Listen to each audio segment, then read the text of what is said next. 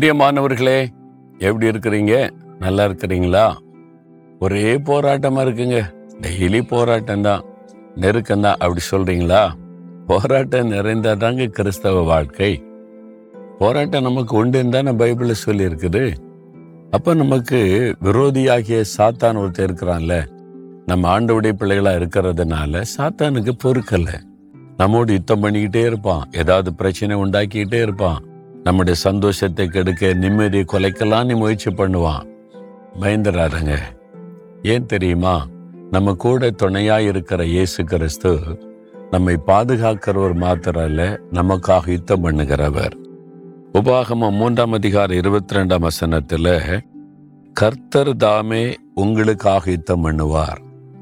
கர்த்தர் உங்களுக்காக யுத்தம் பண்ணுவார். பிறகு எதுக்கு நீங்க பயப்படணும்? ஏதோ ஒரு பிரச்சனை என்ன பண்ணுறதுன்னு தெரியல. கலைஞன் இருக்கிறீங்களா? கத்தர் யுத்தம் பண்ணுவார். ஒரு சமயம் ஒரு குடும்பத்தார் வந்தாங்க. பிரதர் என்ன பண்ணுறதுன்னு தெரியல. நாங்கள் பிஸ்னஸ் பண்ணுறோம் எங்கள் பகுதியில் ஒரு பெரிய ரவுடி வந்து எனக்கு இத்தனை லட்சம் பணம் கொடு.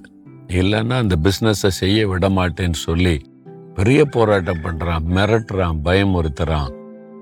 நாங்கள் போலீஸில் போய் சொன்னாலும் அவன் பெரிய ரவுடிங்க அவனுக்கு பின்னால வேற பெலெல்லாம் இருக்குது. அவனை பகைச்சிக்காரன் கேட்கறத கொடுத்துட்டு போயிருங்க அப்படின்னு சொல்றாங்க. நான் போய் அரசியல் பிரமுகிட்ட பேசி பார்த்தேன். யாருமே எனக்கு சரியா பதில் சொல்ல மாட்டேங்கிறாங்க. என்ன பண்றதுன்னு தெரியல. அவன் ஒரு தேதி குறைச்சிட்டான். இவ்வளவு நாளைக்குள்ள இத்தனை லட்சம் தரணும். இல்லைன்னா அவன் பிஸ்னஸை நான் தொலைச்சிருவேன்னு சொல்லிட்டான். எங்களுக்கு நாங்கள் போய் உதவி கேட்ட நியாயமாய் போன ஒருத்தருமே எங்களுக்கு உதவி செய்ய முன் வரலை. எல்லாருமே பயப்படுறாங்க. அந்த மாதிரி ஒரு கலக்கம். நான் என்ன பண்றது? ஆண்டவர் இருக்கிறார். அவர் உங்களுக்கு இருக்கிறார்ல? உங்களுக்கு காவல்துறை முடியாதுன்னு சொன்னாலும் அரசியல்வாதிகள் முடியாதுன்னு சொன்னாலும் மற்ற மனிதர்கள் உங்களுக்கு உதவி செய்ய முடியாத சூழ்நிலை அப்படின்னு சொன்னாலும் வானத்தி பூமி உண்டாக்கின தேவன் இருக்கிறார்ல? விசுவாசிங்க கத்தர் உங்களுக்காக யுத்தம் பண்ணுவார். நீங்க சும்மா இருப்பீங்க ஜெபம் பண்ணுவோன்னு சொல்லி ஜெபம் பண்ணி ஆறுதல் பண்ணிட்டு அனுப்பிட்டேன். என்ன நடந்தது தெரியுமா அவனுக்கு? தேவன் யுத்தம் பண்ண எப்படி இருக்கும்? அவன் குறித்த ஒரு நாள் இந்த நாளில் வரும் இத்தனை லட்சம் தரேன்னு சொல்லியிருந்தால முந்தின நாள் அவன் கொலை செய்யப்பட்டு விட்டான். அவனுக்கு விரோதமா இன்னொரு கோஷ்டி ரவுடி கோஷ்டி. அவங்க இவனுக்கு விரோதமா எழுப்பி இவனை கொன்னுட்டாங்க. முடிந்தது.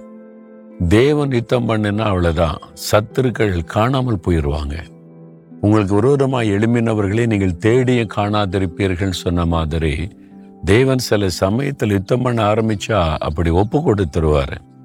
அதனால நீங்க பயப்படாருங்க அன்று சொல்றாரு கத்தர் உங்களுக்காக யுத்தம் பண்ணுவார். உங்களுக்கு என்ன பிரச்சனை?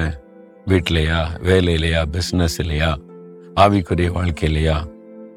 ஆண்டவரை சார்ந்து கொள்ளுங்க. எனக்கு நீங்க தான் ஆண்டவர். நீங்க தான் யுத்தம் பண்ணணும். நீங்க தான் இந்த போராட்டத்தில் எனக்கு உதவி செய்யணும்னு ஜெபம் பண்ணுங்க. அவர் யுத்தம் பண்ணி உங்களுக்கு ஜெயம் தருவார். ஜெபிக்கலாமா? ஆண்டவரே எங்களுக்காக யுத்தம் பண்ண நீர் இருக்கிறதற்காக ஸ்தோத்திரம். கத்தர் உங்களுக்காக யுத்தம் பண்ணுவார் என்ற வாக்கு தத்தத்திற்காக ஸ்தோத்திரம். நீர் எனக்காக எங்களுக்காக யுத்தம் பண்ணி ஜெயம் தருகிறதற்காய் ஸ்தோத்திரம். இந்த மகனுக்கு இந்த மகளுக்கு நீர் யுத்தம் பண்ணி ஜெயம் கொடுத்து அவளை மகிழ பண்ணுகிறதற்காய் ஸ்தோத்திரம் ஸ்தோத்திரம். இயேசு கிறிஸ்துவின் நாமத்தில் ஜெபிக்கிறோம் பிதாவே. ஆமேன் ஆமேன்.